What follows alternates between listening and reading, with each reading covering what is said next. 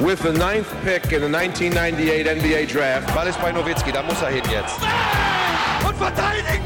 Verteidigen jetzt! Es ist schlicht und ergreifend der einzig wahre Hallensport. Hallo und willkommen zu einer neuen Folge von The Huddle, dem NBA-Podcast auf basketball.de. Heute mit dem großen Reaction-Podcast am Tag der Trade-Deadline die Deadline ist jetzt ungefähr eine halbe Stunde rum und ja, es gibt immer noch ein paar ja, Details äh, zu den zu manchen Deals, die ja noch reinflattern, aber ja, ich denke mal, die das Wichtigste ist durch, das Wichtigste wissen wir und ja, jetzt wollen wir die ganze Action dann äh, mal ein bisschen analysieren. Ähm, heute wieder zu dritt. Ähm, ich begrüße zurück Dominik Cesani. Hallo Dominik. Hallo. Und Sven Scherer. Hi Sven. Hallo ihr beiden.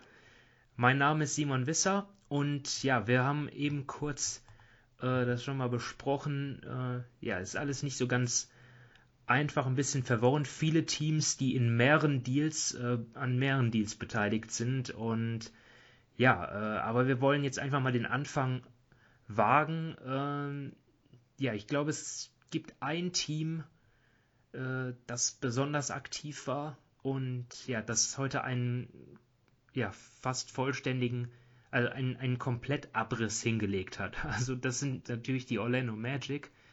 Die haben, äh, jetzt mal abgesehen von den verletzten Markel Fultz und Jonathan Isaac, ihre drei besten Spieler abgegeben. Nämlich äh, Nikola Vucevic, Aaron Gordon und Evan Fournier.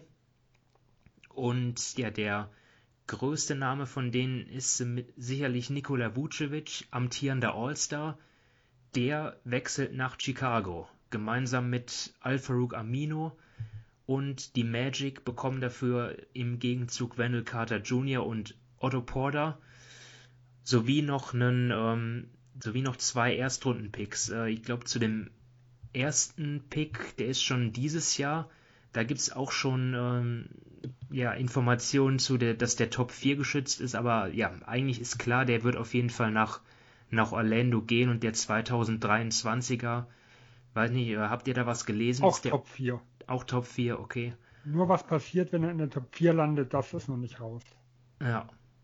Ähm, ja, das heißt, wenn der Pick unter den ersten vier landet, äh, dann, dann würde ihn Chicago behalten. Ähm, ja, aber ob er dann nächstes Jahr unprotected wird oder sich in Zweitrunden-Picks umwandelt, da gibt es ja verschiedene Möglichkeiten. Äh, das ist noch nicht klar. Okay. Also, ähm, ja, die, die Bulls bekommen, ähm, machen ein großes Upgrade auf der Center-Position. Und ja, wie ähm, glaubst du, Dominik, sind denn die Bulls jetzt einzuschätzen? Ähm, gefällt dir das, was sie gemacht haben? Ich meine, wir kommen ja noch später noch zu einem anderen Deal, oder vielleicht können wir es auch jetzt auch sagen, dass äh, sie ja auch noch Daniel Theiss geholt haben. Ähm, ja, ich würde mal sagen, mit Vucevic haben sie sich sicher mit Abstand den besten Spieler in diesem ähm, Deal geholt. Du hast es ja schon angesprochen. All-Star und so weiter. Er hat einfach dieses Jahr nochmal gewaltig eine Schippe draufgelegt, als er wirft, ja, sage ich mal, fast ein Drittel seiner Würfe kommen von draußen. Er trifft sie mit über 40 Prozent. Er, er reboundet gut. Er, sein Passspiel ist besser geworden. Er bietet eben das Spacing. Also er ist wirklich ein, gerade offensiv ein hervorragender Spieler. Ich finde ihn auch defensiv ähm, ganz okay, sage ich mal. Jetzt nicht irgendwie herausragend und sonst was, aber okay. Und ich glaube gerade, wenn er jetzt beim Zusammenspiel mit einem Zach Levine, ich glaube gerade für einen Levine könnte da das, das Spacing enorm wichtig sein, dass er da Richtung Korb ziehen kann, dass er einfach mehr Platz hat. Also nur alleine jetzt von dem Spieler, den sie da geholt haben, gefällt es mir für die Bulls schon sehr gut. Vor allem auch, ich finde den Vertrag voll in Ordnung. Also er hat jetzt dieses Jahr plus dann noch zwei Jahre, also bis 2023 Vertrag. Er verdient unter 25 Millionen im Jahr. Also verdient nächstes Jahr 24 Millionen, dann 22 Millionen. Also finde ich auch den Vertrag sehr gut und ich glaube einfach, ähm, ja, generell bei, bei Chicago sie haben vielleicht gesehen, dass es da mit, mit, mit Wendell Carter Jr. nicht mehr wirklich vorwärts geht. Otto Porter wird ja auch ähm, Free Agent im Sommer, also da hätte man sich auch irgendwie entscheiden müssen, wie man da weitergeht. Und jetzt haben sie, sage ich mal, das Projekt Wendell Carter Jr. aufgegeben, einen auslaufenden Vertrag noch weggetradet und haben halt ja einen All-Star Center bekommen. Wie das dann mit den Picks aussieht, ja, das muss man dann, glaube ich, einfach noch ein, ein, bisschen warten und sehen, wie das dann läuft. Aber rein jetzt von der spielerischen Qualität her glaube ich schon, dass das Chicago sehr, sehr gut tut. Also siehst du Sven, Sven, siehst du das auch so positiv oder sagst du dir, ja, die Bulls, ähm, so glaubst du, sie haben, ähm, ja, dass dieser Move richtig ist, weil wenn, wenn man denkt, ich bin mir jetzt zum Beispiel nicht sicher, ob die Bulls jetzt äh, eine Chance haben, äh, wirklich um den Titel anzugreifen. Und immerhin haben sie ja äh, auch dann einen Teil ihrer Zukunft dann abgegeben. Ne? Ja, also der Preis war nicht gering, das muss man ganz klar sagen, weil äh, die Zweiterstrunden-Picks und der ehemalige siebte Pick, äh, das ist schon nicht wenig für einen, sagen wir mal, mittlerweile Center, die ja relativ leicht zu bekommen sind, wenn natürlich auch nicht auf dem Niveau von Nikola Vucevic. Und man hat ja den Vertrag von Amino noch mit aufgenommen, der zumindest nach seiner Verletzung momentan äh, auch ein negatives Asset sein wird und wo man einfach nur hoffen kann, aus Bulls dass er sich da wieder ein bisschen fängt. Ich glaube, die Problematik bei der Bewertung dieses Deals ist einfach so eine Grundrichtung. Chicago war aufgrund der, der Draft äh, die letzten Jahre einfach so ja, so ein bisschen im hinteren Mittelmaß gefangen und war eigentlich ein Tick zu gut, um wirklich ganz hohe äh, Lottery-Odds zu haben. Äh, man ist aber eigentlich zu schlecht gewesen, um wirklich auch ins Mittelfeld, ins vordere Mittelfeld oder gar zum Contender zu werden. Ähm, man hat sich für den Schritt nach vorne entschieden.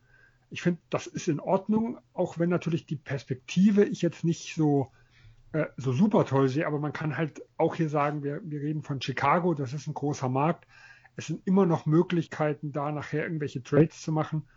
Ja, und in irgendwelche, in irgendeine Richtung muss man gehen. Und die Alternative wäre eigentlich gewesen, halt einzureißen. Und da müsste man sogar einen Zach Levine oder so in Frage stellen. Also von dem her kann ich es absolut verstehen.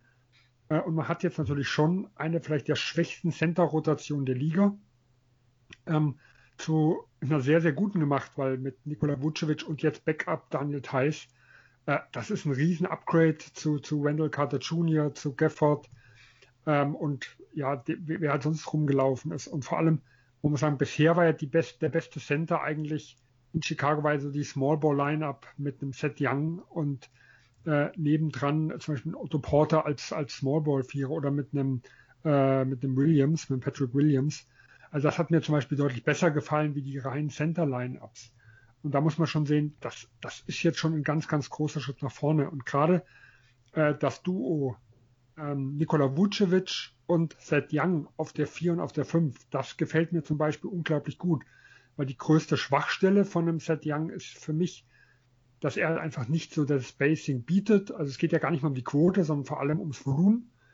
Äh, und wenn man so jemanden auf der 4 hat, braucht man eigentlich einen Fünfer, der genau das Gegenteil macht. Und äh, Nikola Vucevic gehört zu denen, die halt wirklich nach draußen gehen können und die man da respektieren muss.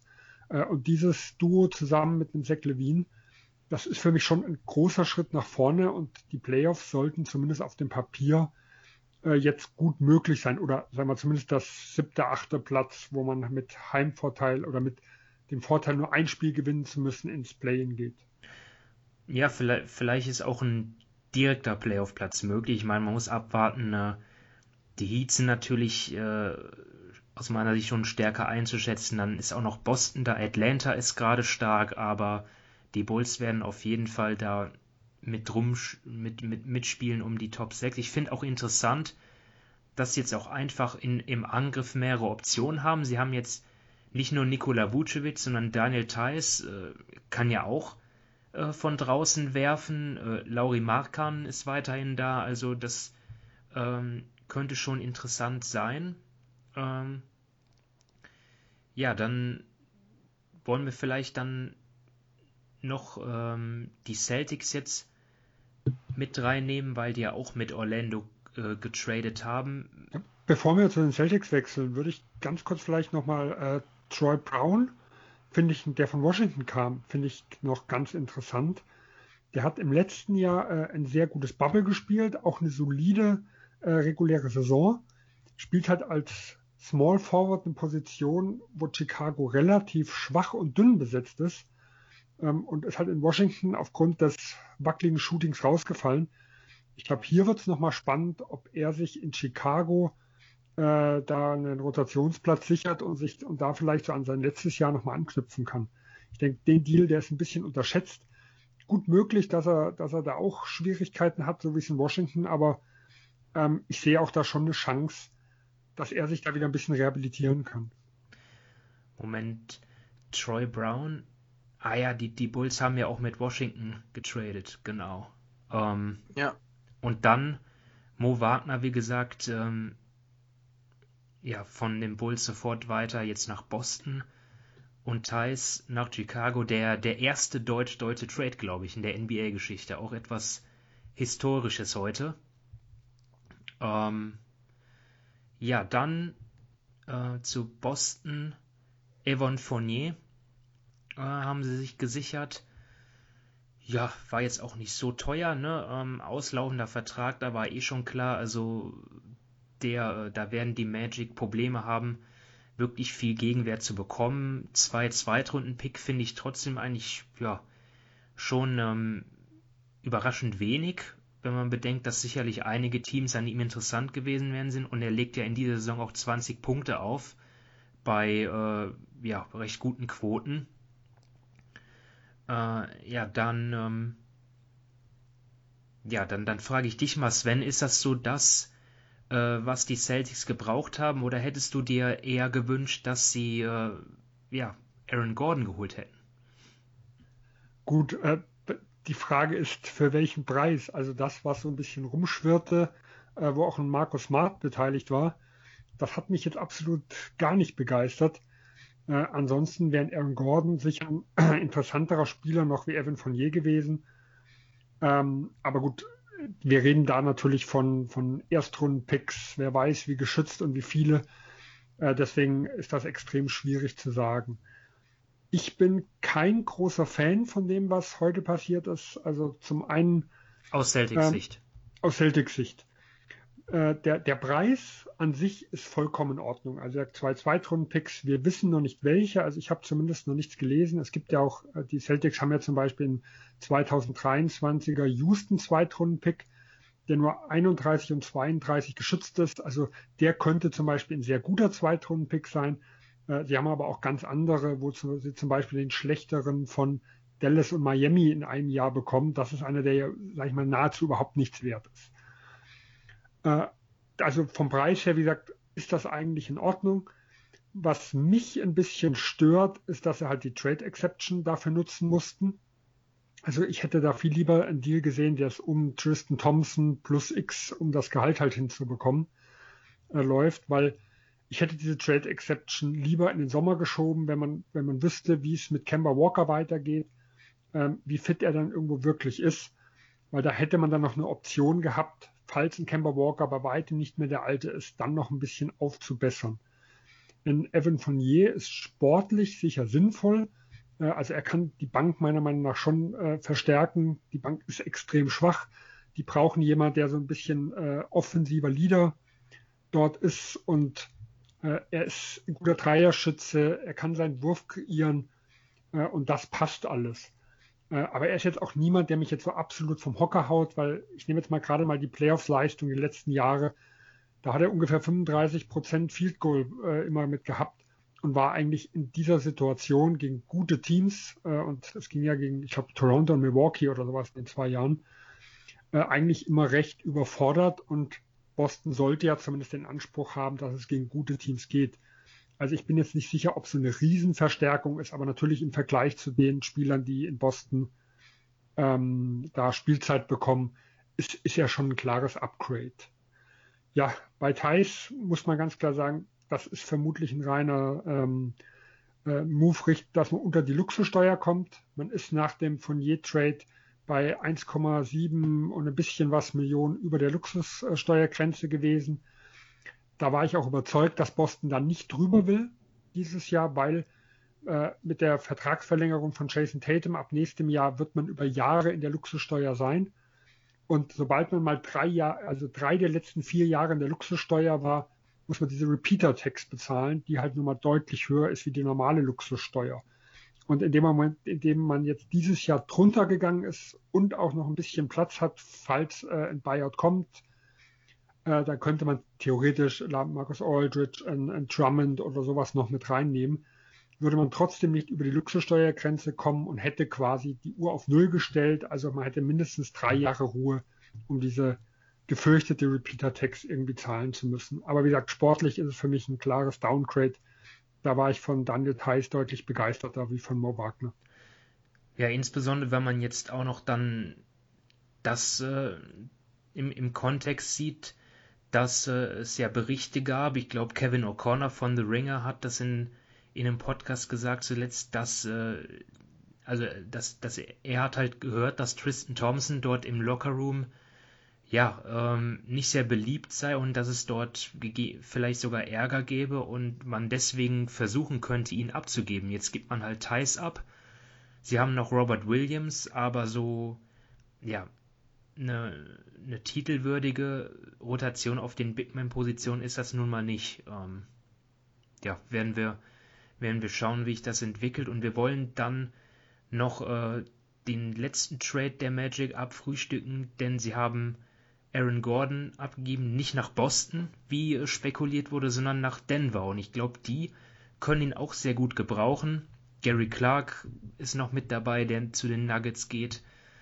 Ja, Orlando bekommt dafür Gary Harris, RJ Hampton und einen Erstrunden-Pick, also ja, ein Pick, einen jungen Spieler, der entwicklungsfähig ist und ja, schon einen Veteran, kann man sagen, den die Nuggets ja ähm, jetzt defensiv vielleicht vermissen, aber offensiv ähm, sicherlich nicht so. Äh, also bin ich ehrlich, hat mir aus Nuggets Sicht ähm, schon recht gut gefallen, dass sie jetzt ja auch dann sich verstärkt haben. Jetzt haben sie Murray, sie haben hm, natürlich Jokic, äh, Michael Porter Jr. und Aaron Gordon. Das sind schon, das, das, das, das ist schon richtig stark. Ähm, was hältst du davon, Dominik? Ja, also ich glaube auch, dass der Deal für, für die äh, Denver Nuggets sehr, sehr gut passt. Also ich, man hat schon ein bisschen gemerkt, dass ihm Jeremy Grant abgegangen ist. Also es war jetzt nicht irgendwie absolute Katastrophe diese Saison, weil er jetzt bei den Pistons ist, aber man hat bei ihm schon am Flügel gesehen, da fehlt ihm, fehlt ihm so ein bisschen äh, ein athletischer Spieler, der ja, sage ich mal, einfach so, so die gewisse Größe mitbringt, der dann auch mehrere Positionen verteidigen kann. Und gerade in der Verteidigung finde ich schon, dass da Aaron Gordon in den letzten Jahren nochmal einen Schritt gemacht hat. Ich glaube, er passt auch generell sehr, sehr gut da rein. Ich meine, man, hm, ich sag, ähm, man sagt jetzt schon seit Jahren, wie viel Potenzial er hat. Und ich glaube, er ist jetzt in einem Team, das wirklich vieles aus seinem Potenzial rausholen könnte. Er wird offensiv enorm von, von Jamal Murray und insbesondere von Nikola Jokic profitieren. Also wenn er da brav seine Cuts macht Richtung Korb, dann wird Jokic ihm die Bälle servieren ohne Ende. Also wenn er da seinen Dienst tut, dann wird das, wird das klappen. Defensiv am Flügel kann das mit einem Michael Porter Jr. auch passen. Also ich glaube, da können sie gerade offensiv und defensiv so ein bisschen ihre Rollen ähm, switchen. Und ja, also ich weiß jetzt nicht, ob, ob er, sage ich mal, der Spieler ist, der sie nochmal auf ein neues Level hebt. Aber er ist sicher ein Spieler, der ihnen enorm gut tun wird, eben mit der Art, wie er spielt. Aber er muss einfach jetzt auch wirklich alles aus seinem Potenzial rausholen. Denn eben, man hat dann immer gesagt, ja, bei Orlando dies und das, es läuft dann nicht immer so gut und so weiter. Und Orlando war ja jetzt eigentlich seit er da war nie wirklich so gut oder teilweise haben sie auch nicht gewusst, wie sie ihn einsetzen sollen. Also da hat er dann wirklich als, als, als klare 3 nur gespielt am, am draußen am Flügel und so weiter und das war er eigentlich nicht und ich glaube wirklich jetzt bei, bei Denver mit dem guten Coaching-Staff, mit den guten Mitspielern, gerade eben mit, mit, mit so einem speziellen Big Man wie Nikola Jokic, da kann er wirklich sein Potenzial enorm ausschöpfen. Ich finde, sein Vertrag ist auch ähm, gut, er ist ja ähm, ähm, so gestaffelt, dass er immer weniger wert wird und von dem her, ja. Ich glaube, also der, der Deal aus, aus ähm, Denver Sicht ist sehr, sehr gut. Zach Lowe hat auch gerade ähm, getwittert, wie das mit den Protections ist, denn Denver hat ja einen 2025 First Rounder abgegeben und der Pick ist Top 5 protected in 2025 bis 2027. Also hab, hat sich, sage ich mal, Denver da auch so noch ein bisschen abgesichert. Das mit Gary Harris hast du schon angesprochen. Ähm, der hat einfach immer wieder seine Probleme. Ich finde ihn trotzdem noch einen guten Spieler, hat defensiv einiges mitgebracht und klar, er hat jetzt so seine Shooting-Probleme, aber über seine Karriere hinweg trifft er doch auch immer noch 36 Prozent von seinen Dreiern. Also ähm, wenn der fit geblieben wäre, sage ich mal, dann, dann wäre der Verlust, oder wenn er fitter wäre, dann wäre der Verlust wahrscheinlich auch ein bisschen größer. Aber alles in allem glaube ich, dass der Deal Denver gut tun wird.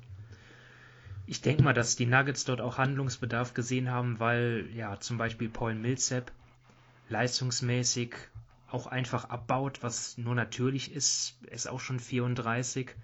Und ja, du hast angesprochen, Dominik, sie haben ähm, Jeremy Grant abgegeben, was ich ja vor der Saison, ja, da habe ich mich vertan. Ich habe gedacht, ähm, ja, klar, starke Playoffs äh, gespielt, dort war er wichtig für sie, aber ich hätte jetzt nicht gedacht, dass sein Verlust äh, so sehr ins Gewicht fällt. Aber man sieht es ja, wie er für die Pisten spielt. Das ist schon richtig stark. Dann können wir noch einen kleinen Deal mit reinnehmen, der auch die Nuggets betrifft. Sie haben auf der Center-Position Veränderungen vorgenommen. Sie haben Isaiah Hartenstein nach Cleveland geschickt und jetzt Javal McGee mit an Bord. Ähm, ja, ganz klar dann halt der neue Backup, dann ähm, von Nikola Jokic gemeinsam dann mit ähm, äh, Jermichael Green. Ja, äh, und jetzt können wir dann nochmal alles zusammen aus äh, die, die drei Deals von Orlando vielleicht als eines vielleicht bilanzieren. Ähm, ja, also ganz klar, natürlich die, die Magic werden jetzt äh, damit ähm, in Umbruch starten, in Neuanfang äh, mit ihren jungen Spieler natürlich, die hoffentlich irgendwann zurückkehren. Fulz und Isaac, jetzt haben sie einige Draftpicks bekommen, junge Spieler. Ähm, ja, Sven, war das für dich alternativlos und bist du jetzt insgesamt mit dem Gegenwert, die die Magic für die drei bekommen haben, äh, zufrieden oder hättest du gedacht, dass sie da noch mehr rausholen könnten? Nee, also insgesamt fand ich das vollkommen in Ordnung. Äh, man muss sagen, es war eigentlich jetzt der logische Schritt nach dieser solchen Saison. Man konnte sich die letzten Jahre, äh, konnte man immer noch sagen, okay, Orlando hat seit 2012 erfolglos versucht, ein Rebuild zu machen. Ähm, sie hatten ein bisschen, äh, ein bisschen viel, sag ich mal, auch Lottery-Pech. Dann sind auch einige Fehlgriffe beim Draft irgendwo dabei gewesen. Und das führt halt in den meisten Fällen, wenn ich diesen Superstar dann nicht bekomme, dazu, dass ich irgendwo im Mittelfeld hängen bleibe. Aber diese Saison kam halt dazu, dass ja mit, mit Isaac äh, und jetzt auch mit Fultz und auch mit Cole Anthony, ja, vielleicht drei der, der jüngeren Hoffnungsträger, wo man, wo man sich vielleicht erwartet hat, okay, vielleicht wird einer äh, gut genug, um das Team zu tragen oder zumindest interessant genug, äh, um auf dem Trademarkt dann so diese erste Option sich noch irgendwo holen zu können, um zumindest einen Schritt nach vorne zu machen. Ähm, da ist ja in der Hinsicht alles schief gelaufen. Und dann war für mich eigentlich so die logische Schlussfolgerung, dieses Jahr ist verloren. Ähm, warum dann nicht einfach das Jahr nutzen, um zu sagen, okay, wir machen einen Ausverkauf, denn äh, Vucevic bringt jetzt halt nun mal in dem jetzigen Magic-Team nicht mehr allzu vielen. Aaron Gordon hat einen auslaufenden Vertrag dann im nächsten Jahr, äh, spielt eigentlich auf derselben Position wie ein, wie ein Jonathan Isaac. Äh, und Monnier läuft jetzt im Sommer aus und keine Ahnung, ob der sowohl gehalten werden wollte, wie auch in Orlando verlängern wollte. Also ist es für mich die logische Schlussfolgerung, äh, dieses Jahr einmal nochmal hart sich in die Nesseln irgendwo zu setzen, hoffen auf einen hohen Draftpick und dann mit den Jungen, die immer noch da sind, mit den zusätzlichen Assets, die man jetzt reingeholt hat äh, und dem diesjährigen Draftpick halt dann äh, irgendwo neu aufbauen und schauen, wo der Weg hinführt. Ja, sehe ich eigentlich genauso. Es ist natürlich schon, ja, nicht einfach, jetzt wieder alles einzureißen. Ich meine, die, die, ähm, die, die Magic, wann, wann haben sie Dwight Howard abgegeben? 2013? 12. 12. 12. Ja, und dann seitdem eigentlich nie ein wirklich richtig starkes Team auf die Beine bekommen. Auch, ja, Pech gehabt zum Teil im Draft ähm, in den Jahren, wo sie äh, früh dran waren. Dort hat es einfach nicht so richtige Starspieler gegeben auch. Ähm, so viel haben sie meiner Meinung nach gar nicht falsch gemacht, aber ja, es hat einfach, hat einfach nicht so wirklich funktioniert. Und jetzt versucht man es dann, äh, ja, beginnt man jetzt neu mit, mit der Jugend. Ja, werden wir sehen, wie es abläuft. Ja, ich denke mal, wir haben den ersten Block mit Orlando, Boston, Denver äh, und Chicago natürlich soweit durch. Und jetzt schauen wir uns mal an, was haben die Teams, die um den Titel bzw. um die Playoffs mitspielen wollen, was, was haben die eigentlich so gemacht? Äh, und ja, ich denke mal, wir starten am besten mit Miami. Die haben sich dann nach Vucevic und Gordon oder gemeinsam mit denen dann äh, den, den äh, prominentesten Spieler gesichert aus Houston, nämlich Vic Victor Oladipo. Ja, um das äh, gehaltsmäßig passig zu machen, haben sie dann äh, Avery Bradley und Kelly Olynyk zu den Rockets geschickt. Äh, eine, ja, die Möglichkeit eines, eines Draft Swaps, ne, also Tausch der, der, der Draft-Rechte ist, soll auch noch dabei sein. Da habe ich jetzt aber noch kein, keine Details zugelesen. Ja. Also was ich jetzt gehört habe, war, es soll sich um den 2022er Draft-Pick äh, äh, handeln. Erstrunden-Pick wahrscheinlich dann. Ne? Äh, Erstrunden-Pick, ja, meinte ich. Äh, und dort hat Houston ja sowohl den eigenen sowie auch den der Brooklyn Nets. Und äh, ich vermute mal, mit dem eigenen, das macht keinen Sinn, weil der Houston-Pick 2022 äh, wird wahrscheinlich ganz klar besser sein wie der der Miami Heat. Also ich gehe davon aus, dass sie die Option haben, sage ich mal, die zwei besten dieser drei dann irgendwo zu nutzen. Also es geht dann quasi darum, wahrscheinlich, ob Miami oder Brooklyn besser ist. Und sollte Miami stärker sein, äh, schwächer sein wie Brooklyn, dann kann dieser Pick getauscht werden. Also vielleicht ein 22er gegen den 29. Pick oder sowas in der Richtung. Also die Heat haben jetzt ähm, Jimmy Butler natürlich äh, auf, auf den Guard-Positionen beziehungsweise auf dem Flügel dann Tyler Hero, Goran Dragic und jetzt gesellt sich auch noch Victor Oladipo dazu. Ich meine, das war ja schon vorher recht hochkarätig. Ähm, Dominik, wie glaubst du, wie viel stärker äh, macht Oladipo die Heat? Macht er überhaupt einen Unterschied? Ähm, was denkst du? Ja, ich glaube, mit der Frage, macht er überhaupt einen Unterschied? Hast du es vielleicht schon getroffen? Ähm, ich meine, wir wissen Bist du nicht alle, überzeugt? Wie, Nee, ehrlich gesagt nicht. Also ich meine, für den Preis muss man es natürlich machen. Sie haben im Endeffekt gar nichts abgegeben. Also was für sie irgendwie wirklich wichtig ist. Aber er hatte zum Beispiel 2017, 2018 hatte er seine herausragende Saison. Dann 2018, 2019 hat er nur 36 Spiele gemacht, 2019, 2020 nur 19. Letzte Saison hat er nur 38 gemacht, dieses Jahr bisher auch erst 20. Also er war immer wieder verletzt. Er hat, wenn er jetzt seither gespielt hat, hat er auch nie wirklich seine Leistung gebracht seit 2019. Also da waren seine Zahlen gar nicht gut. Dieses Jahr auch sehr überschaubar, auch wieder in Houston. Er will Wurfquoten nicht so will, gut, ne? Genau, ja. Er, er will, was man so gehört hat, er hatte ja damals bei Indiana, glaube ich, schon eine Vertragsverlängerung abgelehnt. Houston hat ihm, glaube ich, auch nach dem Trade gleich was geboten. Das hat er auch abgelehnt. Also der will im Sommer Free Agent werden und einen guten Vertrag kassieren und das bezweifle ich derzeit und eben wie er den Heat, wenn er, wenn er nicht fit ist, wenn er nicht in Form kommt, weiß ich echt nicht, wie sehr er da weiterhilft und ähm, deshalb muss ich sagen, da ist der Name bisher, man liest jetzt überall die großen drei mit Butler, Adebayo und Oladipo, das hört sich viel, viel besser an, als es vielleicht auf dem Platz dann schlussendlich ist, denn eben bei Oladipo hat einfach wirklich viele Fragezeichen hinter sich, die muss er jetzt irgendwie beseitigen. Ich glaube, wenn er es schaffen kann, dann in Miami. Man weiß ja, die haben ab und zu mal Spieler, sage ich mal, so Reklamat oder so Projekte, die sie dann wieder auf die Beine bringen, aber das ist jetzt schon, sage ich mal, wenn sie wirklich da wieder um den Titel mitspielen wollen, dann muss er einfach einschlagen. Also ähm, denn ob sich, ob sich das vom Kader her so, sage ich mal, ähm, wiederholen lässt, wie es, letzt, wie es letztes Jahr da in, in, in Orlando war, wage ich auch zu bezweifeln. Und deshalb, da muss jetzt seine Leistung bringen. Und ähm, da bin ich einfach skeptisch und das erklärt für mich irgendwie auch, warum er einfach kaum einen, kaum einen Wert hatte, warum der Houston kaum einen Wert ähm, aus ihm rausholen konnte. Was Houston generell veranstaltet, das ist wieder komplett ein anderes Thema, aber ich bin da generell einfach jetzt mal ein bisschen skeptisch, aber es würde mich auch 0,0 überraschen, wenn ich da, ja, ich sag mal so ein bisschen auf die Schnauze fliege und der dann jetzt bei Miami dann auf, auf einmal wieder gute Leistungen bringt.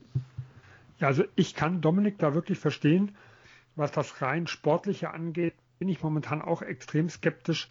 Wir haben ja in den, eigentlich in den letzten Monaten, auch äh, wo er bei Indiana von der Verletzung zurückkam, ja immer wieder darüber gesprochen, dass ein schwacher Oladipo in einem Team eher schadet, wie hilft. Weil er halt einfach eine hohe Usage hat, kein wirklich guter Off-Ball-Spieler ist ähm, und ja, dementsprechend viele Ballbesitze für sich beansprucht. Äh, das, was er in Houston gezeigt hat, war extrem schwach, also großteils. Er hat so ein paar Ausreißerspiele nach oben gehabt und ich glaube auch die letzten zwei oder so waren ganz gut. In Indiana fand ich ihn am Anfang der Saison ein bisschen besser. Ähm, aber momentan würde ich halt ganz klar sagen, äh, den, den Ball brauchen eher Jimmy Butler, Bam Adebayo, Goran Dragic und dann kann man selbst noch einen Tyler Hero äh, als Ballhändler irgendwo vor Victor oder Depot sehen. Trotzdem muss ich sagen, war der Deal aus Miami-Sicht für mich ein No-Brainer, weil es geht halt wirklich darum, was man abgegeben hat. Das ist Olinik und äh, Avery Bradley. Ähm, er hat jetzt in einem Team gespielt, wo es sportlich um nichts ging, wo er um seinen Vertrag spielen wollte. Äh, und das ist schon eine andere Situation wie jetzt in Miami. Und er wurde ja auch im Sommer mit Miami in Verbindung gebracht. Ich glaube, es ist extrem wertvoll, ihn sich jetzt die restliche Saison mal anschauen zu können. Ähm, weil wir haben ja auch Beispiel Gordon Hayward gesehen, wie lange das teilweise nach einer Verletzung braucht, bis man wieder wirklich fit ist und bis man wieder irgendwo annähernd der Alte ist. Das ist dann oft mal ein oder zwei Jahre, wo man Step by Step da wieder rankommt. Äh, und diese Entwicklung, das kann Miami jetzt sehen. Und dann hat man ja die Möglichkeit, im Sommer zu gucken, was macht man denn mit dem Vertrag? Und man hat jetzt ja viel mehr Inside-Informationen, wie man es je bekommen könnte, wenn man ihn halt in Houston oder in einem anderen Team sehen würde. Äh, und das Upside irgendwo, wenn er nur annähernd äh, wieder der Spieler ist, der der mal war, ja, und wenn es halt wirklich ein, ein äh, Eric Spolstra schafft, ihn in das System einzubinden, vielleicht auch durch gewisse Rotationen, ähm, ihn vielleicht mal von, von der Bank irgendwo zu bringen, mit Spielern, die neben ihm gut spielen können. Das ist es für mich auf jeden Fall wert, dieses, äh, ja, dieses Risiko einzugehen, dass man halt sportlich womöglich sogar einen Rückschritt macht, wenn er zu viel spielt. Jetzt ähm,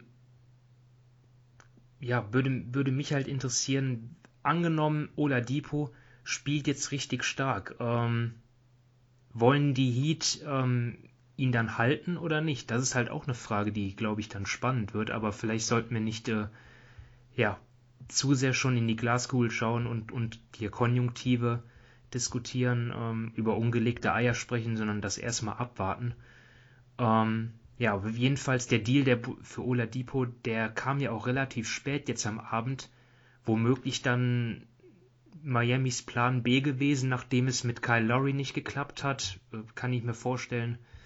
Ansonsten hätten sie es wahrscheinlich auch gar nicht gemacht. Äh, ja, sie haben, die, die Heat haben jetzt, Dominik, du hast gesagt, sie haben jetzt nicht so viel abgegeben, also Avery Bradley äh, hat ja bislang auch wirklich kaum eine Rolle gespielt und Kelly Olenek ist jetzt auch eher entbehrlich geworden, weil die Heat haben ja auch noch ähm, ja, sich verstärkt mit Nemanja Bielica und das war ja einer von, ja, Sven und ich, wir haben drüber gesprochen in der letzten Folge, einer der ja, Top-Trade-Kandidaten von uns gewesen. Und er ist dann auch tatsächlich, ähm, ja, hat auch tatsächlich jetzt das Team gewechselt. Und dort hoffen die Heat dann natürlich, dass er besser den Dreier trifft, als er es bislang getan hat in dieser Saison mit 29 Prozent.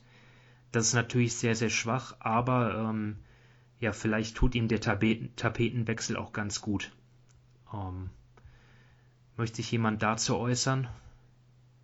Ja, ich, ähm, ich meine, du hast es jetzt angesprochen, dazu wird, wie man hört, auch Lamarcus Aldridge rausgekauft und Miami wäre da der sehr, sehr große Favorit, ihn zu landen. Also da hätten sie dann, sage ich mal, auch auf den größeren Positionen einfach genug Leute. In den Playoffs werden sie dann, glaube ich, in den wichtigen Spielern eh wieder kleiner spielen als eben mit Adebayo dann auf der ganz, ganz großen Position und dann die anderen Leute rundherum. Also ich glaube, auch was haben sie abgegeben für, für ähm, Bielica, Mo Harkless und Chris Silva. Also genau.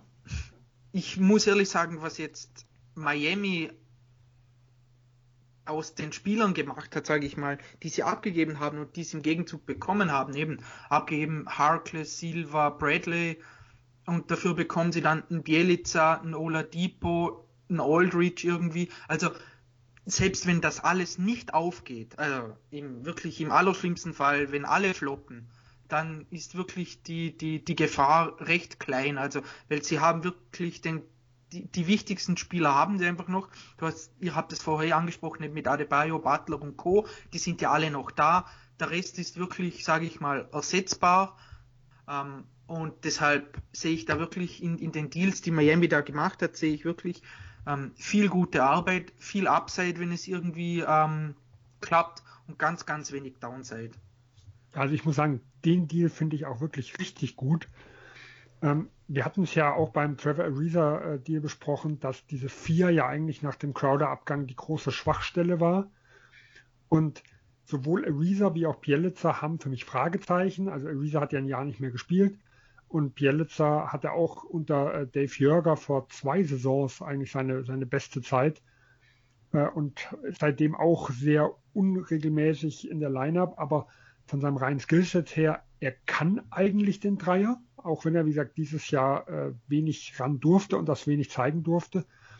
Und für mich ist auch ein bisschen unterschätzt, ich finde ihn auch einen ganz guten Playmaker für einen Stretch Vierer. Also äh, da hat er seine Qualitäten und im System von Miami, wo ja viel der Ball läuft, wo ja wirklich viel Teamplay gemacht wird, ähm, ist er für mich jemand, der da, wenn er wieder an seine Leistung auch vor zwei Jahren ran äh, rankommen kann, eine, eine, große Verstärkung sein kann. Und man hat jetzt halt einfach, wenn einer von beiden funktioniert, dann waren die letzten Wochen äh, sehr erfolgreich in Miami. Äh, und dann hat man so die größte Lücke dann auf jeden Fall geschlossen. Also find, ich finde den Deal wahrscheinlich wahrscheinlich sogar besser wie den Oladipo-Deal. Also wahrscheinlich wird zumindest die Auswirkung deutlich positiver sein wie mit Oladipo. Gut, ja, so, wo machen wir weiter? Ähm, ich gehe jetzt einfach, ich bleibe jetzt einfach mal im Osten. Wir gehen jetzt mal nach Philly. Äh, relativ kleiner Deal, aber ähm, ja, George Hill haben die Sixers jetzt sich geschnappt. Äh, er hat nicht viel gespielt bei OKC diese Saison, aber wenn, dann äh, fand ich schon sehr gut. Auch hier die, die Sixers äh, bei Kyle Lowry leer ausgegangen. Jetzt halt George Hill. Ähm, ja, macht das, äh, bewegt das für dich irgendwas im Titelrennen, Dominik?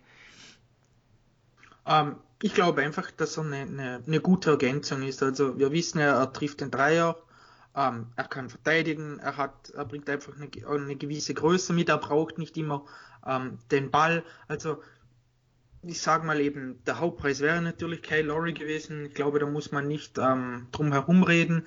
Aber sie haben jetzt, was haben sie abgegeben? Terence Ferguson haben sie abgegeben, Tony Bradley und zwei Second Rounder in 2025 und 2026. Und ähm, ich glaube schon, dass der Deal jetzt für, für viele in Ordnung ist. Das ist ja auch, ähm, sage ich mal, vielleicht so ein kleiner Vorteil.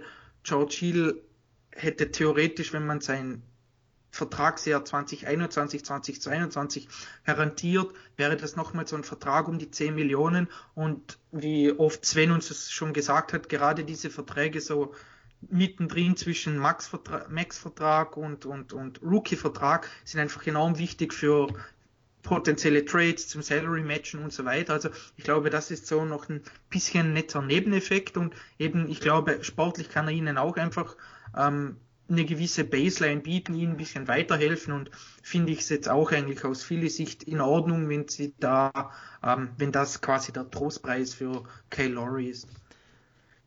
Ja, ist jetzt nicht so, ja, ist kein klassischer Point Guard natürlich, aber er hat halt einen sehr guten Wurf und ich glaube, das ist das, was die Sixers, ähm, insbesondere wenn vielleicht Hill dann auch neben Ben Simmons spielt, was gut passen könnte Ja, dann ist natürlich OKC. Die haben jetzt die Picks bekommen. Ich weiß es gar nicht, ob Bobby Marks von ESPN, der hatte ja das, so, ein, äh, so einen Tweet gemacht, dass die Thunder jetzt 17 Erstrunden und 17 Zweitrunden-Picks haben für die kommenden Jahre. Also insgesamt 34 Picks. Ich weiß gar nicht, ob das, ob seitdem sich noch was getan hat oder ob das jetzt auch der aktuelle Stand ist. Ja, Sven, was machst du mit so vielen Picks? Brauchen die Thunder dann demnächst ein zweites G-League-Team? Ja, gut, äh, es, es ist halt, es gibt halt einem viel Flexibilität. Man muss ganz realistisch sagen, diese Picks werden sie nicht alle nutzen. Ähm, es ist halt eine Option, auch in, in Trades nachher irgendwie einzusteigen. Also wir haben es ja dieses Jahr beim Draft gesehen, da haben sie ja zwei ihrer Picks benutzt, also haben sie quasi zwei der Erstrunden-Picks in diesem Draft genutzt, um für Pokuschewski, äh, das sind dann vier oder fünf Positionen oder was das waren, vorzutraden. Also man hat da ein bisschen überbezahlt, aber man hat dadurch den Wunschspieler bekommen. Äh, und ich denke, da in diese Richtung wird vieles laufen. Picks ist halt, sag ich mal, so eine, ja, es ist so ein bisschen eine Währung, wenn man momentan nicht weiß, was man haben will, äh, besorgt man sich die Picks und kann dann später, wenn man ein klareres Bild hat, wenn man vielleicht ein oder zwei Cornerstones noch mehr im Team hat, dann ein bisschen gezielter diese nutzen, um sich um die Lücken irgendwo zu verstärken. Und ich glaube, das ist ganz klar das Ziel von OKC. Und wie gesagt, wir müssen uns da nichts vormachen. Viele der Picks werden getradet, ins Niemandsland verlaufen oder vielleicht sogar für Geld äh, nachher verkauft, gerade bei den Zweitrunden-Picks. Das hat man in Philadelphia gesehen. Die kriegst du ja gar nicht alle los. Also. Hm. Das, doch, doch, doch, das denke ich schon. Also Philadelphia hat die letzten Jahre, ich glaube, teilweise zwei oder drei Zweitrunden-Picks in einem Jahr quasi für Cash verkauft. Ja, gut, sowas kann, ich meine jetzt. Ja, ja, ja gut, aber es ist halt einfach eine Option, man hat ja. das und wenn man es nachher nicht braucht, dann wird man es halt so irgendwo los. Viele der Dinge, wie gesagt, werden im Sand verlaufen. Das Entscheidende ist aber, welche der, welche der wichtigen Sachen dann irgendwo hängen bleiben, welche man nachher nutzen kann. Und das weiß man halt vorher nie. Und deswegen sage ich ja, wenn man nicht weiß, was man haben will, holt man sich Picks, damit ist man flexibel. Okay, ja. In dem Deals noch dann Austin Rivers ist jetzt bei OKC und Terence Ferguson bei den Knicks. Gut, ähm, da haben wir jetzt, das überspringen wir jetzt mal. Ähm, da kann ich mir auch gut vorstellen, dass vielleicht Rivers rausgekauft wird aus seinem stimmt, Vertrag. Stimmt, ja, das kann, das kann durchaus passieren, oder? Ja weil es sind ja seine nächsten zwei Jahre sind ja ungarantiert, ja. wie ich da lese. Und das hat jetzt dieses Jahr drei Millionen verdient, also das sind jetzt die Hälfte, sind dann noch eineinhalb Millionen oder sowas. Und ich meine, man weiß ja eh bei, bei OKC, die haben ja, sag ich mal, für diese Leute, man hat es ja, du hast Hill schon angesprochen, man hat es bei Ariza gesehen, eher weniger ähm, ja, Verwendung, sage ich mal. Da kann ich mir schon vorstellen, dass er dann rausgekauft wird und gänzlich uninteressant wäre das dann für einige Teams auch nicht. Ja.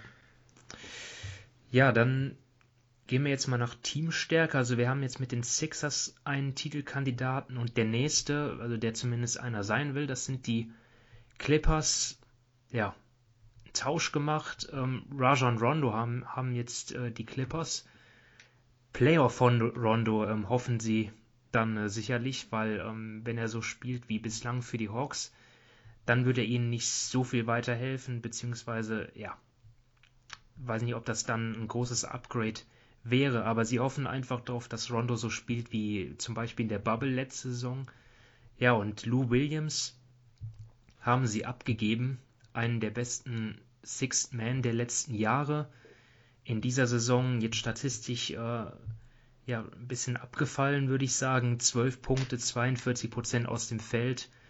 Äh, ja, ist jetzt nicht so überragend. Ja, für ihn sicherlich positiv. Er kehrt jetzt zurück nach Atlanta, äh, wo er schon für gespielt hat für die Hawks. Kann jetzt vielleicht auch häufiger Magic City besuchen. Ne? Er mag ja die, die Lemon Pepper Wings dort sehr gerne. Ja, ähm, Und ja, das ist dann einfach, das ist der Deal. Ähm, ja, weiß nicht, da, da, da, fällt mir jetzt auch gar nicht so, so viel mehr äh, zu ein. Ähm, was sagt ihr? Also ich würde sagen, auf dem Papier sieht er erstmal desaströs aus für die LA Clippers. Für mich schon, ne? Aber ja, gut, ja, man, weil, man, setzt halt auf Rondo, dass er besser spielt. Genau, also weil Lou Williams war die letzten Jahre eigentlich immer, gerade in der regulären Saison, deutlich stärker Äh, und Rondo hat 2020 sehr gute Playoffs gehabt. Äh, die Jahre davor, muss man sagen, auch nicht so wirklich. Also da gab es auch viele Jahre, äh, in denen, ich nehme mal gerade Dallas, da hat er sehr komplett quer geschlagen. Äh, also es ist ja nicht so, dass er jede Playoffs irgendwo dominiert hat. Ja, man muss natürlich wirklich, man hat, ich habe letztes Jahr viel, auch viel über Rondo geschimpft. Da hat er mich dann ab der Houston-Serie eines Besseren belehrt. Und rein auf dem Papier ist er schon ein Floor General, also zumindest mehr wie Lou Williams. Ähm, und die Clippers haben ja schon das Problem, wenn, also wenn bei ihnen der Ball läuft, wenn der Rhythmus da ist, dann sehen die extrem dominant aus. Wenn aber irgendwo es mal nicht schaffen, ihren Rhythmus zu finden, dann wirken sie so ein bisschen verloren und dann ist natürlich jemand, der das, der das Spiel organisiert, kann schon einen gewissen Wert haben. Ich bin mir halt nicht ganz sicher, ob jetzt wirklich Rondo nur nach dem Bubble, was wir im letzten Jahr gesehen haben, ähm, da schon über jeden Zweifel erhaben ist. Also, äh, wie gesagt, auf Papier sieht schlimm aus. Ich gebe ihm so ein bisschen Benefit of the Doubt, weil er mich halt letztes Jahr da Lügen gestraft hat. Und wir werden mal sehen, ob diese Lücke, die da war, dann wirklich auch nur ein bisschen mehr geschlossen ist oder ob man sich äh, einen guten Scorer, ob man quasi weggegeben hat und die und zwei Zweitrunden-Picks und eigentlich noch schlechter dasteht. Ja, die Clippers haben sich ja auch in eine Position gebracht, dann noch einen Spieler ähm, verpflichten zu können, indem sie ähm, ihren Rookie oder ist es ein Rookie oder Zweitjahresprofi Gele nach Sacramento abgegeben haben. Eigentlich für nichts kann man sagen. Also dort haben sie sich dann noch äh, eine Option offen gehalten. Ähm, dann nehmen wir jetzt mal den mit Abstand besten Spieler, der äh, jetzt von allen, die noch übrig sind, getradet wurden. Und das ist ähm, Moment, wo habe ich es denn? Moment, habe ich das gelöscht? Norman sie haben Paul Norman Paul haben sie, haben sie abgegeben. Ja, genau. Sind ja gut, das war einfach Norman, das war halt Norman Powell geht zu den Portland Trailblazers und die Raptors bekommen Gary Trent Jr. und Rodney Hood, wenn ich da nicht komplett falsch liege. Das ist richtig. Dankeschön. Gerne. Da habe ich. ich habe das hier einfach rausgenommen. Naja, egal. Äh, jetzt fehlen mir natürlich die, die, die Stats auch hier von, von, von Paul, aber ja, eins kann man ja sagen, dass er vor allem jüngst äh, dann nochmal ordentlich Werbung für sich gemacht hat. Was, was hat er dort aufgelegt? 42 Punkte in einem, in einem Spiel war es, ne? Und ich denke mal, das ist auch der Grund, weshalb die Portland Trailblazers jetzt äh, ja, für ihn dann Gary Trent Jr. und Rodney Hood. Gut, Rodney Hood in dieser Saison auch nicht so ein Faktor gewesen, aber Gary Trent finde ich auch ein guter Spieler. Ähm, der VfL Bochum Sympathisant und ja, ist aber jetzt, dann nehmen sie dann lieber äh, Norman Powell. Äh, finde ich auch eigentlich sehr, sehr spannend, äh, was, was Portland da gemacht hat. Gefällt mir. Ähm, Sven, was sagst du dazu? Ja, also ich bin mir noch nicht ganz sicher, für wen ich den Deal gut oder schlecht finden soll. Grundsätzlich finde ich Norman Powell äh, schon den etwas besseren Spieler wie Gary Trent Jr. Ähm, und ja, ist halt aber eigentlich für mich halt schon eher ein, ein Shooting Guard, also eher so ein kleiner Flügelspieler, wobei er von der von der reinen Kraft her auch auf der 3 dann spielen kann, nur halt äh, über, über drüber kann man halt ganz gut schießen. Und ähm, Deswegen würde ich jetzt nicht sagen, dass er schlecht nach Portland passt. Was man aber halt auch weggibt, ist so diese Option, dass Trenton Restricted Free Agent ist und man dort halt auf Angebote warten kann und reagieren kann. Bei Norman Powell ist das halt nicht so. Der ist unrestricted. Da ist man selber schon ein bisschen mehr in Zugzwang. Und das ist halt so ein bisschen eine schlechtere Ausgangslage fürs nächste Jahr, wie jetzt halt mit einem Garrison Jr. da reinzugehen. Dementsprechend, das ist das, was ich halt für, für Toronto sinnvoll halte. Also auch hier, Norman Powell wird ihm fehlen, rein sportlich dieses Jahr. Aber hier könnte sagen, die haben, äh, er hat einen niedrigen Cap-Hold und Toronto ist ein Team, was ja auch Cap-Space im Sommer zur Verfügung hat und was diesen niedrigen Cap-Hold nutzen kann und dadurch nochmal mehr Spielraum hat. Äh, und dann können sie halt abwarten, was an Angeboten reinflattert. Deswegen würde ich momentan für Toronto den Deal, den Deal etwas besser sehen, ähm, aber auch mit gewissem Potenzial, dass Norman Powell äh, ja eher gewappnet ist gegen die größeren Flügel, die im Westen in den Playoffs warten könnten. So, jetzt habe ich hier meine Notizen wiederhergestellt und ja, du sagst es, also Todd, äh, Pauls Vertrag, also er, er wird vermutlich Unrestricted Free Agent pro forma, sage ich nur, er hat eine Spieleroption, 11,6 Millionen, aber ich denke mal, dass er mehr bekommen kann, so wie er in dieser Saison spielt, mit ja, 50% aus dem Feld, 44% von der Dreierlinie. Sehr, sehr starke Saison. Ähm, dann. Boah, Kann ich da noch kurz was dazu sagen? Natürlich, ähm, ja. Ich bin da auch recht unschlüssig, was, wie gut der Deal jetzt für Portland ist. Also, ihr habt es eh schon angesprochen, Powell spielt eine sehr gute Saison. Er hat natürlich auch gewisse Vorteile gegenüber einem Gary Trent. Eben, er, er ist besser am Ball, er wirft besser off the dribble und so weiter. Das, da ist er einfach besser, aber so den, den ganzen Sinn dahinter verstehe ich dann aus Portland Sicht auch nicht ganz. Also Sven hat die Vertragssituation schon angesprochen mit eben unrestricted to restricted free agent. Paul, ja, ist körperlich, sage ich mal, besser als er aussieht, aber er ist doch nur ein bisschen über 1,90.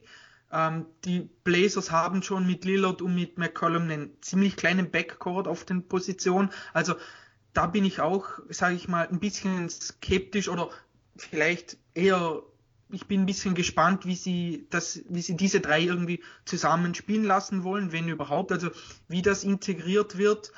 Ähm, also ich habe da schon, sage ich mal, ein bisschen Bedenken, wie das dann bei Portland aussieht und wie sehr schlussendlich dann Paul in den wichtigen Minuten, sage ich mal, wirklich auf dem Feld steht, eben weil der Fit zu den anderen zwei gerade defensiv ein bisschen problematischer sein könnte. Plus daneben, man müsste ihn im Sommer sicher einiges bezahlen. Ich habe da auch schon gelesen, er hofft irgendwie auf 20 Millionen pro Jahr. Und eben bei Gary Trent mit, mit seiner ähm, Restricted Free Agency wäre das sicher irgendwie besser, sage ich mal. Also da bin ich schon gespannt, wie der, wie der Deal schlussendlich ähm, für Portland aussieht. Aus Toronto-Sicht gefällt mir das sehr, sehr gut. Ich bin auch noch gespannt, ob jetzt vielleicht Lillard und McCallum ähm, mehr gestaggert werden. Weil ich glaube, das ist, da halt sehr interessant, dass er neben beiden äh, auf der 2 ganz gut spielen kann. Und vorher war es, also, da hatten sie ja immer Problem, äh, Probleme, wirklich diese Position zu besetzen. Äh, und hier ist halt jemand, da er als guter Verteidiger oder und als sehr, sehr kräftiger Spieler äh, auf der 2 nicht so diese Größennachteile hat und dass er dann diese Defizite von Lillard und McCallum, glaube ich, da kann er es ganz gut äh, ausbügeln. Und dieses, diese Combo, dass man immer einen von den beiden drauf hat und häufig neben einem Norman Paul spielen lässt, ich glaube, das ist so die Seite, die mir eigentlich ganz gut gefällt. Aber da muss man wirklich mal abwarten.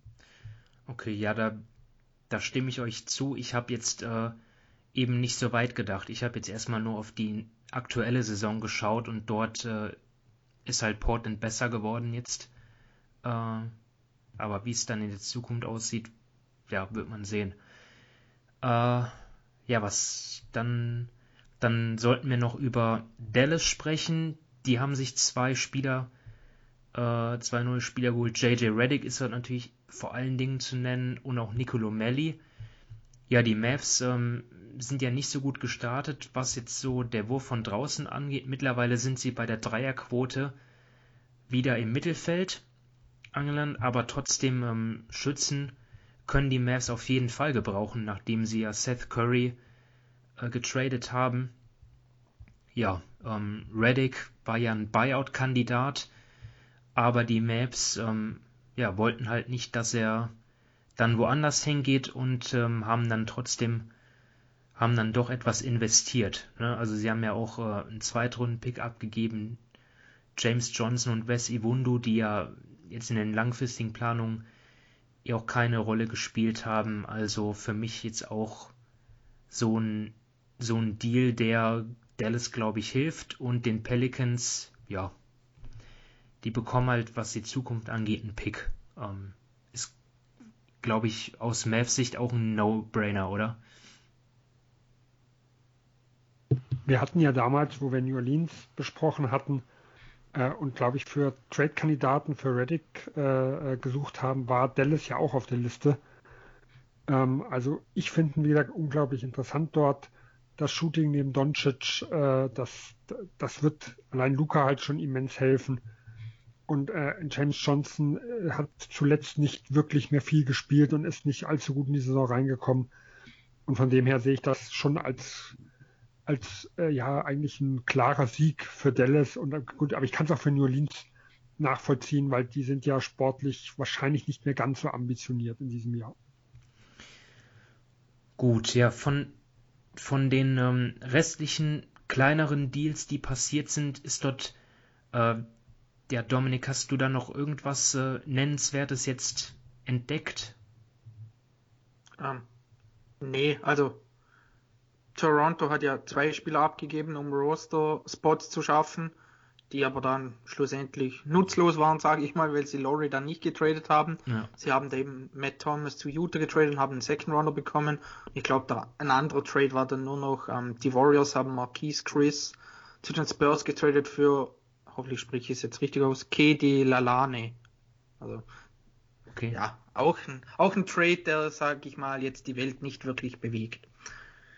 Da geht es um richtig viel Geld sparen halt weil die Warriors sind ja so tief in der Luxussteuer. Da ist dann äh, jede Million, die sie sparen, dann äh, nochmal gut 6 Millionen wert an Luxussteuer. Und dementsprechend haben sie ja mit Wanamaker und Chris da knapp 4 Millionen äh, quasi gekürzt. Ich weiß gar nicht, was der Lalane dann verdient. Ähm, muss ich mal gucken bei San Antonio. Aber da, da geht halt um richtig Kohle. Das könnte sich so im Bereich von rund 20 Millionen oder sowas bewegen, was man dort spart. Selbe gilt für Brad Wanamaker, den haben sie ja auch abgegeben nach Charlotte. Ähm, und die Hornets, die ähm, ja, haben dann sicherlich, können ihn gebrauchen. Äh, Lamello Ball ist ja jetzt leider äh, verletzt. Man weiß nicht, wie, wie lange. In vier Wochen wird er, wird er dann, ähm, er wird dann nochmal neu geschaut. Ja, sicherlich auch ein Grund, weshalb die Hornets, kann ich mir vorstellen, nicht so aktiv gewesen sind. Da wurde ja auch spekuliert, ob sie sich auf der Center-Position verstärken. Äh, Miles Turner war dann ein Name, der gefallen ist. Ja, ähm, und damit sind wir jetzt schon bei den Teams und Spie äh, bei den Teams, die nichts gemacht haben. Also Toronto natürlich Kyle Lowry äh, zu nennen. Ja, Sven, was, was glaubst du, woran ist es am Ende gescheitert? Da gab es ja auch irgendwie einen Tweet, ich glaube, Shams hat rausgehauen, dass die Lakers angeblich interessiert waren und die Heat, aber dass äh, ja dort einfach äh, die, die, die Forderungen von Toronto nicht erfüllt worden sind. Also dort, die, die Lakers wollten, glaube ich, Horton Tucker nicht abgeben und die Heat äh, Tyler Hero. Habe ich das so richtig vernommen? Ja, so, also erstmal äh, Philadelphia soll ja als erstes von diesen drei Kandidaten raus gewesen sein. Dort hat man gehört, dass sie zwei Erstrundenpicks haben wollten sowie beide jungen Spieler, also Seibel und Maxi. Äh, und da hat Philadelphia auch meiner Meinung nach zu Recht dann nicht mitgespielt. Das wäre ein immens hoher Preis gewesen. Äh, und dann ist Philadelphia dementsprechend als erstes draußen gewesen. Ähm, ich kann auch bei Miami verstehen, dass sie Tyler Hero nicht abgeben wollten, weil ich glaube, er ist halt so der, auch wenn, wenn er dieses Jahr gewisse Fragezeichen aufwirft, aber der Spieler, wo man halt am ehesten sagen kann, da können sie zukünftig für vielleicht einen noch besseren Spieler oder einen etwas jüngeren Spieler auch da nochmal ein Paket bauen, äh, wo halt Calori, der für mich super reinpassen würde, aber dann doch nicht das Upside irgendwo besitzt, wofür ich jetzt einen Tyler Hero opfern würde. Ähm, Wenn es bei den Lakers so wäre, dass Horton Tucker der, der, der das Problem wäre, dann fände ich es doch etwas schwierig. Gut, man weiß ja nicht, wie es drumherum aussehe. Es wurde, wurde ja spekuliert, dass vielleicht Dennis Schröder nach New York gehen sollte. Die hatten ja den Cap Space frei gemacht. Äh, und dann dementsprechend halt Schröder und X äh, äh, plus Horton Tucker dann halt weggehen sollte. Aber da gut, aber da ist ja Dominik vielleicht ein bisschen näher dran. Das fände ich jetzt schon äh, etwas komisch, wenn man Laurie geopfert hätte für ein Team, was eigentlich absolut im Win-Now drin ist und gesund, zumindest der Top-Favorit der Liga, äh, um äh, wenn man da Hottentacker nicht äh, abgegeben hätte, um Laurie zu holen. Ja, das ja, war ja. also, was, ja? Nee, ich sag nur, das war ja, war ja mein persönlicher Freund Jake Fischer von Bleacher Report, der hatte ja berichtet, dass die Lakers Kentavious Caldwell Pope, ähm, Montrezl Harrell und auch Dennis Schröder für Trades zur Verfügung gemacht haben, aber passiert ist letztendlich nichts. So, das war jetzt mein, mein Einschub. Äh. Ähm, ja, ich glaube generell bei den Lakers standen sowieso bis auf LeBron und Anthony Davis jeder Spieler zur Verfügung. Also ich glaube, es ist irgendwie wie bei jedem Team. Du behältst halt die absoluten Superstars, willst du nicht traden und jeder andere, wenn du für den ein gutes Angebot bekommst, dann überlegst du es dir. Ähm, jetzt zum Trade an sich, ja, ich meine, da hat man eh einiges gelesen, eben ähm, Caldwell Pope, Schröder, Talon Horton Tucker, dann der First Rounder 2027. Vogue hat jetzt auch noch irgendwie getwittert, dass einige Teams gerade auch Bedenken hatten, das ultimative Angebot für Laurie abzugeben, weil sie eben nicht wussten, ob sie sich im Sommer dann mit ihm auf einen Vertrag einigen können, weil er wird ja im Sommer Free Agent und die Teams können jetzt noch nicht verhandeln, sondern erst dann im Sommer. Also hätte es auch im schlimmsten Fall einfach ein, Rental für ein halbes Jahr sein können. Die Gefahr hätte natürlich auch immer bestanden. Also ich persönlich, wenn wirklich der Deal gewesen wäre, irgendwie ähm, Schröder, ähm, KCP plus THT gegen Laurie, ich persönlich hätte es vielleicht, oder ich hätte es wahrscheinlich gemacht, eben weil ich glaube, dass man sonst vom, vom restlichen Kader her stark genug gewesen wäre. Klar, man hätte zwei Starter abgegeben plus das größte Talent, was man gehabt hätte, aber man hätte einfach auch sonst genug Material gehabt plus am Buyout-Markt. Also ich glaube, Laurie hätte definitiv weitergeholfen, aber es ist jetzt auch irgendwie nicht so, dass ich da total frustriert bin. Ich habe es vor zwei Tagen oder so schon mal geschrieben. Ähm, ich bin mit dem Kader zufrieden. Also wenn sie was machen, dann nur um deutlich besser zu werden oder um besser zu werden. Und wenn sie nichts machen, dann machen sie nichts. Also dann bin ich irgendwie auch nicht traurig. Ich glaube, der Kader ist immer noch gut genug, um Meister zu werden. Das Wichtigste ist einfach, dass Davis und LeBron fit werden. Und ja, aber wie gesagt, Glory wäre nett gewesen. Ich hätte den Trade mit den drei Spielern wahrscheinlich gemacht aber ich kann es auch irgendwie nachvollziehen, wenn da dann schlussendlich das an irgendwas gescheitert ist. Ist das jetzt THT an der Unsicherheit, eben wegen Laurie oder wegen einem Pick oder keine Ahnung, also ja. Vielleicht waren die Raptors auch nicht begeistert von Dennis Schröder, kann ja auch gewesen sein, man weiß es ja nicht. Ähm. Ja, ich meine, den, ja, der wird halt im Sommer auch Free Agent, oder? Also, das war jetzt, ja, ich sage jetzt nicht, dass das, das Angebot war jetzt auch nicht irgendwie ein Home Run. Also da hätten andere Teams vielleicht schon bessere Angebote zusammenstellen können. Ich glaube einfach, dass das Masai hat ja auch von Anfang an gesagt, wir traden Laurie nicht, um ihn zu traden, oder? Also wirklich nur, wenn da ein, ein Angebot reinkommt, was ihm gefällt. Laurie hat ja auch nie den Eindruck gemacht, dass er irgendwie unbedingt gehen will. Und ja, deshalb hat der Toronto vielleicht auch nicht den Druck verspürt, irgendwo, irgendein Angebot dann um, um kurz vor 8 Uhr unserer Zeit annehmen zu müssen. Ja, wollte ich gerade sagen. Also Lowry äh, ist sicherlich auch äh, zufrieden damit, jetzt weiter für die Raptors zu spielen, selbst wenn es im Moment halt in Tampa ist. Ähm, ja, Lonzo Ball ist Wenigstens mehr Sonne. Ja. Ähm, wo aber nicht viel von hat, ne? Ich glaube, die dürfen, die NBA-Spieler ah, ja, stimmt, die dürfen so. nur, ja, nur im Hotel bleiben und ah. Ja. Ja, dann, dann lass uns noch kurz Lonzo nennen. Äh, das war relativ früh am, am, am Nachmittag, wo, also eigentlich unmittelbar nach dem Vucevic-Trade, wo es dann hieß, ja, die Bulls äh, wollen auch Lonzo. Aber die Pelicans haben sich dann doch entschlossen, ihn zu halten, vielleicht weil ihr noch das Angebot nicht gut genug war oder weil sie einfach Lonzo behalten wollen, weil er vielleicht auch gut passt äh, ins Team. Ja, äh, wird man vielleicht noch erfahren, warum es da keinen Deal gegeben hat, aber ja, bin ich eigentlich, bin ich eigentlich cool mit, dass Lonzo bei den Pelicans bleibt. Äh, Sven, deine Einschätzung? Ja, also warum es daran gescheitert ist, ist jetzt schwierig zu sagen. Ich glaube, Lonzo passt grundsätzlich schon. Das Problem ist halt eher, was will man ihm im Sommer bezahlen ja, und was bekommt er geboten. Ich sie glaub, können ja warten, äh, ne? Er ist ja restricted, sie können ja genau. vielleicht reagieren auch einfach.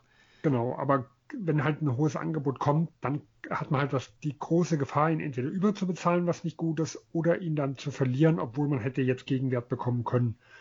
Ich finde, bei den Bulls hätte er hervorragend reingepasst. Also ihn neben äh, Zach Levine hätte ich wirklich gern gesehen, weil er ist ja äh, nicht der, der, der Point Guard, der so eine Defense auseinandernehmen kann, aber ein Zach Levine nebendran kann das halt schon. Also die Combo hätte, glaube ich, ganz gut funktioniert. Aber das Problem ist halt, Chicago hat ja zwei Erstrunden-Picks schon rausgegeben ähm, und ist dann da ja sehr eingeschränkt, wenn sie nicht auch noch in 2025, 6 oder 27, also je nachdem, wie die Protectants halt aussehen, äh, da auch noch einen Pick loswerden wollen. Äh, und dementsprechend wird wahrscheinlich halt irgendwas um Markanen plus nicht allzu tolles mehr äh, auf dem Markt da gewesen sein. Und dann könnte ich verstehen, dass New Orleans dann lieber sagt, gut, dann lassen wir es drauf ankommen, weil auch Markanen äh, wird ja im Sommer Restricted Free Agent und auch dort kann ja ein, ein hohes Angebot kommen. Äh, und ich bin mir auch nicht sicher, ob er jetzt wirklich besser ins Team passen würde. Also ich glaube, vom Fit her wäre Lonzo Ball schon der eindeutig bessere Spieler.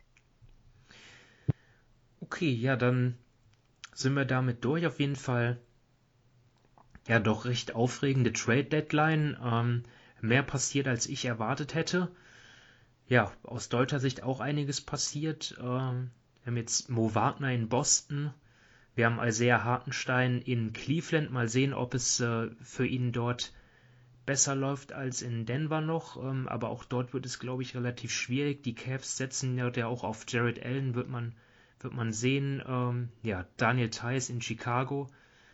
Dort trifft er ja äh, Chris Fleming wieder, der ja dort Assistant ist. Und ja, die beiden kennen sich ja auch gut. Äh, damals auch bei der Europameisterschaft, also bei der Nationalmannschaft ähm, zusammengearbeitet. Ja, wird man sehen, ähm, spannende Dinge, die passiert sind und ja, schauen wir mal, wie sich das, äh, wie sich die ganzen Deals so ausgehen, ähm, ja, auch im, im, im Hinblick auf das Titelrennen. Ja, vorerst ähm, sagen wir aber Danke fürs Zuhören. Hat wieder Spaß gemacht, Sven und Dominik mit euch die Trades zu analysieren.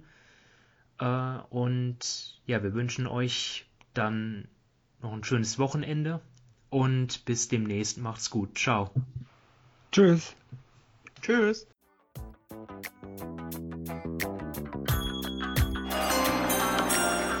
With the ninth pick in the 1998 NBA Draft. Ball ist bei Nowitzki, da muss er hin jetzt. Verteidigen!